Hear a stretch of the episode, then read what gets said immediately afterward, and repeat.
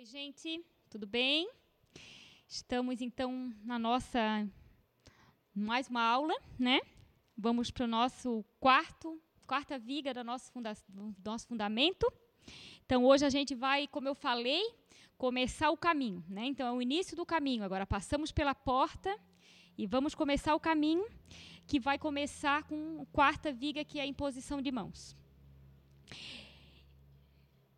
Vou começar falando muito do nosso cotidiano, que a nossa mão ela é considerada a extensão da pessoa, né? A gente e eu vou exemplificar alguns casos para você entender o que eu estou falando. Em toda a formatura é muito comum, ou sempre acontece, o momento em que é feito o juramento. E o que acontece quando se faz o juramento numa formatura? Se levanta as mãos, né? A mão fica nessa posição e você faz o juramento. Quando também acontece, quando a gente vai fazer um acordo ou algum negócio, o que a gente costuma fazer no final desse negócio como uma palavra de honra que a gente dá? Apertar as mãos, né? A gente aperta as mãos. Quando um noivo vai pedir a noiva em casamento, o que ele pede? A mão da noiva. Quando a gente quer ajudar alguém, o que a gente costuma dizer? Vou dar uma mãozinha, vou aí dar uma mãozinha, né? Vou aí te ajudar. Quando a gente quer honrar, ou a gente quer dar reverência a alguém, né? Uma avó, a mãe, ou a própria noiva, né?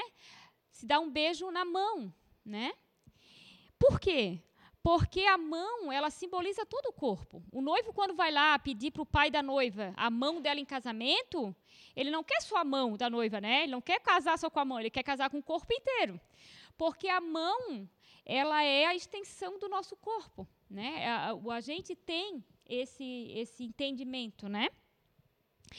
E aí, hoje, a gente vai entender o quanto é importante as nossas mãos, né? A imposição de mãos. O que é a imposição de mãos? Através das nossas mãos, a gente simboliza, ela tem um simbolismo onde a gente vai falar sobre identificação, comunicação, bênção e força. A gente costuma muito, hoje, né, a gente costuma muito ver as pessoas falar assim, eu vou te energizar através das minhas mãos, nas mãos tem energias, né? Não tem energias, né? As nossas mãos não são energizadas. Porém, as nossas mãos, elas podem ser uma forma de Deus utilizar elas com o propósito dele, né? Então, elas são usadas com o propósito de Deus, e assim como o batismo, ela é um sinal visível da ação de Deus, que é feita através das nossas mãos. Quando eu imponho as minhas mãos para algum ato, ele transforma o mundo espiritual. Na Bíblia, a gente encontra muitos exemplos de imposição de mãos. E nós vamos estar vendo alguns exemplos de imposição de mãos na Bíblia, tá? Então, a gente vai ver as mãos, né, a imposição de mãos usada para transmitir bênção. A gente vai usar como texto base Gênesis, capítulo 48, o versículo do 13 ao 19. Então, vamos lá. Gênesis, capítulo 48, versículo do 13 ao 19. Vai dizer assim. Depois tomou José a ambos, a Efraim, na sua mão direita, e à esquerda de Israel, e a Manassés, na sua mão esquerda, à direita de Israel, e fê-los chegar a ele. Mas Israel estendeu a mão direita e a pôs sobre a cabeça de Efraim, que era o mais novo, e a sua esquerda sobre a cabeça de Manassés, cruzando assim as mãos, não obstante ser Manassés o primogênito. E abençoou a José, dizendo, o Deus em cuja presença andaram meus pais, Abraão e Isaque, o Deus que me sustentou durante a minha vida até este dia, O anjo que me tem livrado de todo o mal, abençoe estes rapazes. Seja nele chamado o meu nome e o nome de meus pais Abraão e Isaque, e cresçam em multidão no meio da terra.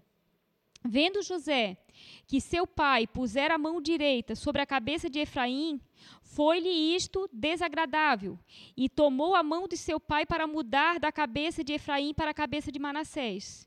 E disse José a seu pai: Não assim, meu pai, pois o primogênito é este, põe a mão direita sobre a cabeça dele. Mas seu pai o recusou e disse: Eu sei, meu filho, eu sei. Ele também será um povo.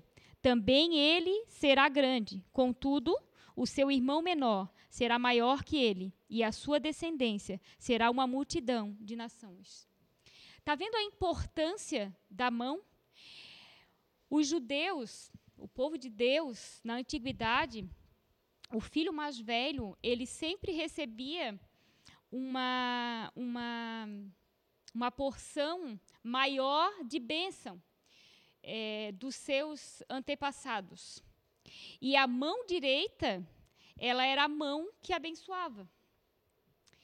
E ali é um caso onde Jacó, né, que agora já é Israel, está abençoando os filhos de José, e na hora em que ele vai abençoar, ele, em vez de colocar a mão direita sobre o mais velho, ele coloca a mão direita sobre o mais novo.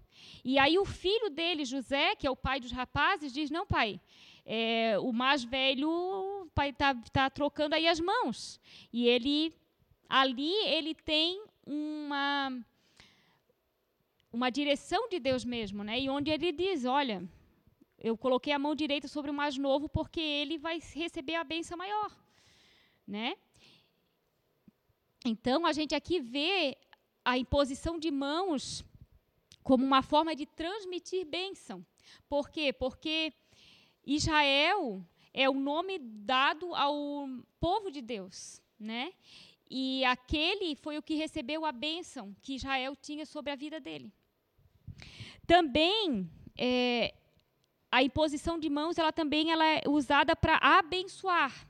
E aí, para isso, né, para texto base, para a gente verificar essa bênção, nós vamos lá para o livro de Mateus, lá no Novo Testamento, no capítulo 19, no versículo 13 a 15, que diz assim: Trouxeram-lhe, então, algumas crianças para que lhe impusesse as mãos e orasse, mas os discípulos o repreendiam. Jesus, porém, disse: Deixai os pequeninos, não os embaraceis de vir a mim, porque dos tais é o reino dos céus. E, tendo-lhe imposto as mãos, retirou-lhe dali. Então, Jesus impôs as mãos sobre as crianças e as abençoou. Então, a imposição de mãos eu também posso usar para abençoar. Outra situação que eu posso usar a imposição de mãos: reconhecer ou estabelecer líderes, transmitir autoridade.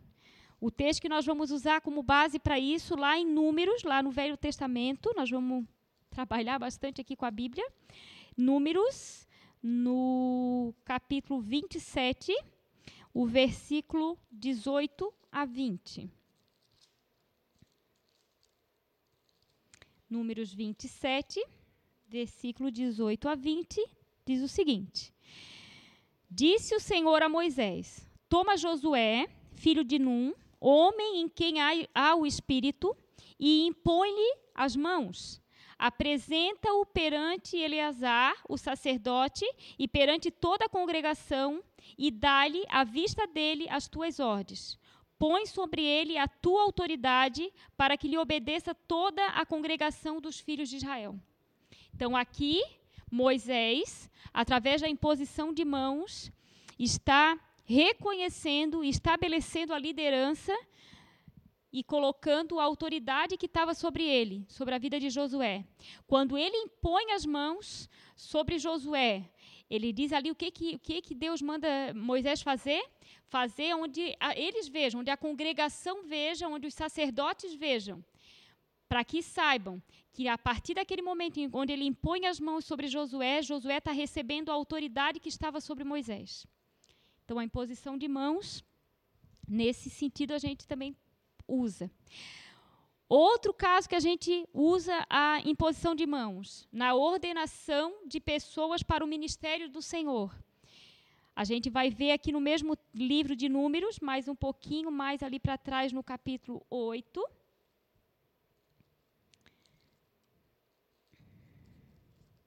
No versículo do 9 ao 11. Farás chegar os levitas perante a tenda da congregação e ajuntarás toda a congregação dos filhos de Israel. Quando, pois, fizerem chegar os levitas perante o Senhor, os filhos de Israel porão as mãos sobre eles. Arão apresentará os levitas como oferta movida perante o Senhor, da parte dos filhos de Israel, e serão para o serviço do Senhor. Então, ali, foi imposto as mãos sobre eles, para que eles recebessem o ministério como levitas, né? Também a imposição de mãos para o ministério do batismo no Espírito Santo, o que nós vimos na aula anterior, né? Lembra que eu falei que quando a gente é batizado nas águas, geralmente após isso é imposto as mãos e as pessoas oram para que a pessoa receba o batismo do Espírito Santo? Então, a imposição de mãos ela também é usada para isso.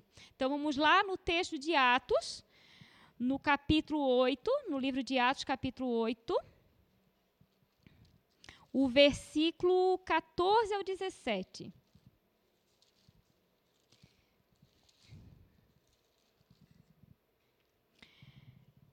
Ouvindo os apóstolos que estavam em Jerusalém, que Samaria recebera a palavra de Deus, enviaram-lhe Pedro e João, os quais desceram para lá, oraram por eles para que recebessem o Espírito Santo, porquanto não havia ainda descido sobre nenhum deles, mas somente haviam sido batizados em nome do Senhor Jesus.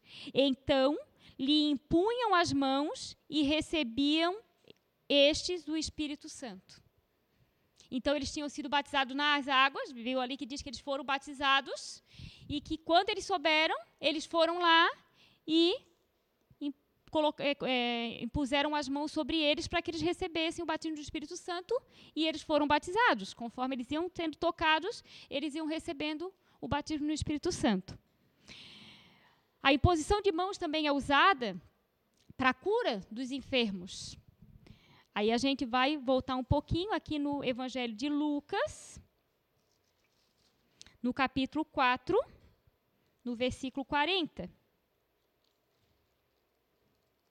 Lucas 4.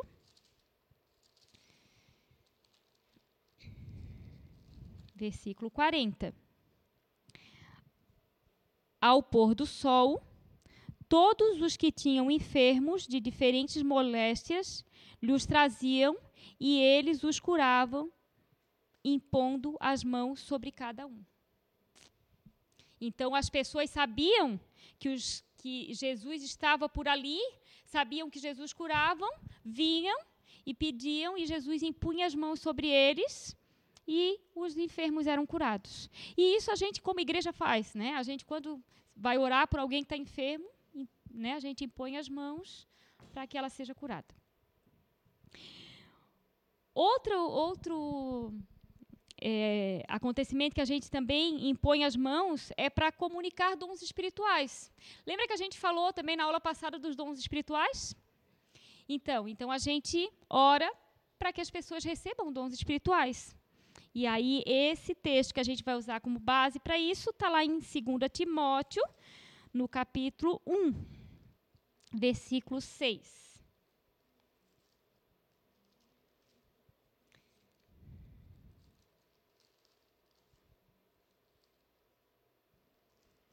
Timóteo 1, versículo 6. Opa, peraí, eu acho que eu peguei a segunda, eu estou na primeira Timóteo. É 2 Timóteo, tá? 2 Timóteo 1, 6. Por esta razão, pois, te admoesto que reavives o dom de Deus que há em ti pela imposição das minhas mãos. E aí, eles recebiam o dom de Deus, né? O dom do Espírito Santo. Esses são alguns casos, tá? A imposição de mãos, nós como cristãos, a gente é algo que a gente vê muito acontecer no meio do povo de Deus, tá? Por quê?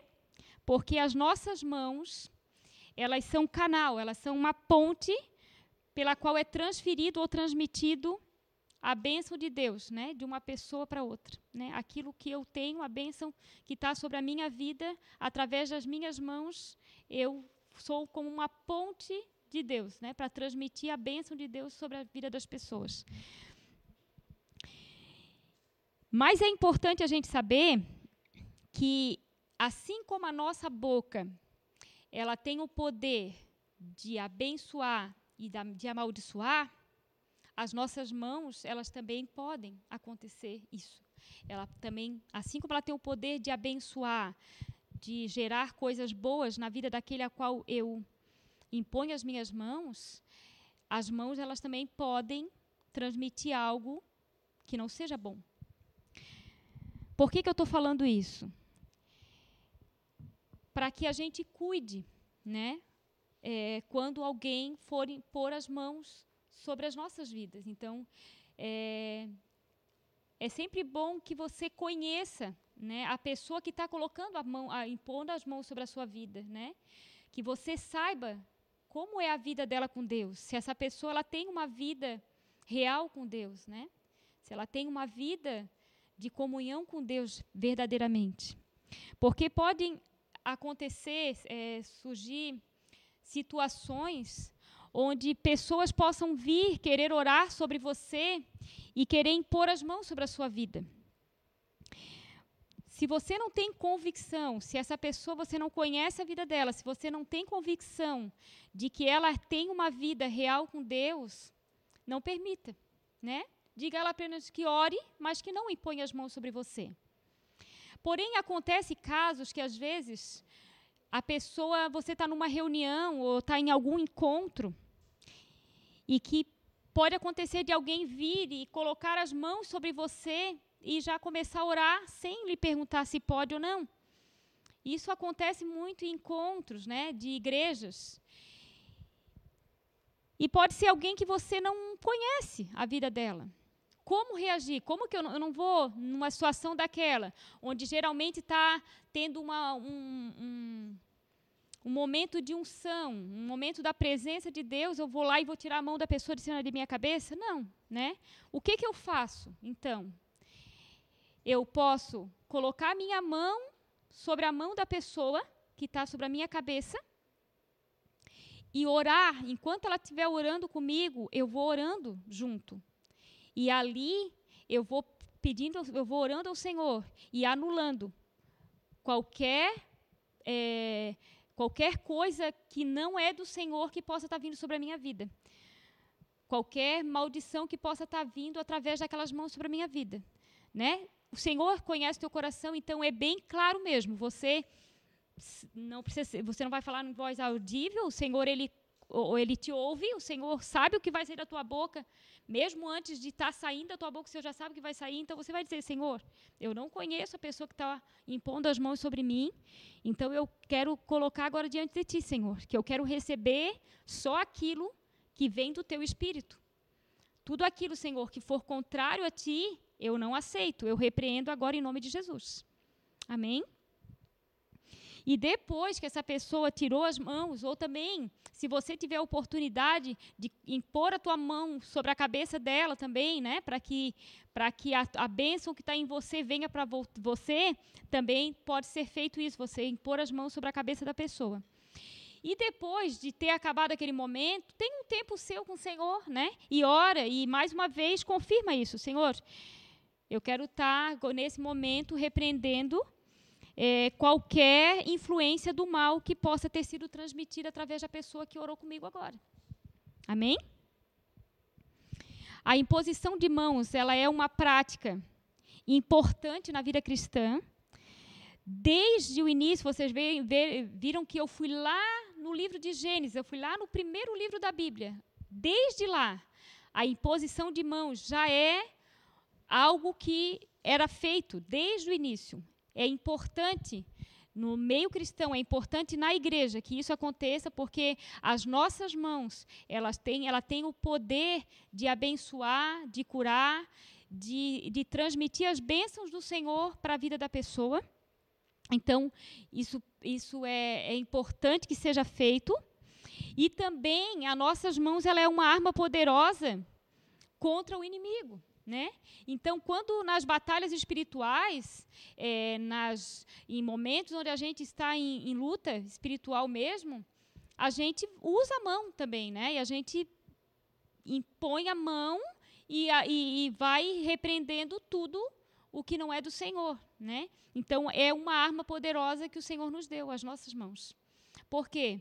Porque a minha mão é um canal de Deus agir. Quando eu imponho as minhas mãos, eu estou liberando o poder de Deus sobre a vida da pessoa. Então, o nosso estudo sobre imposição de mãos é isso. E eu quero estar, então, aqui me despedindo de mais uma aula nossa.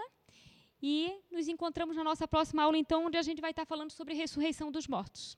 Amém, queridos? Tchau, então, e até a próxima aula.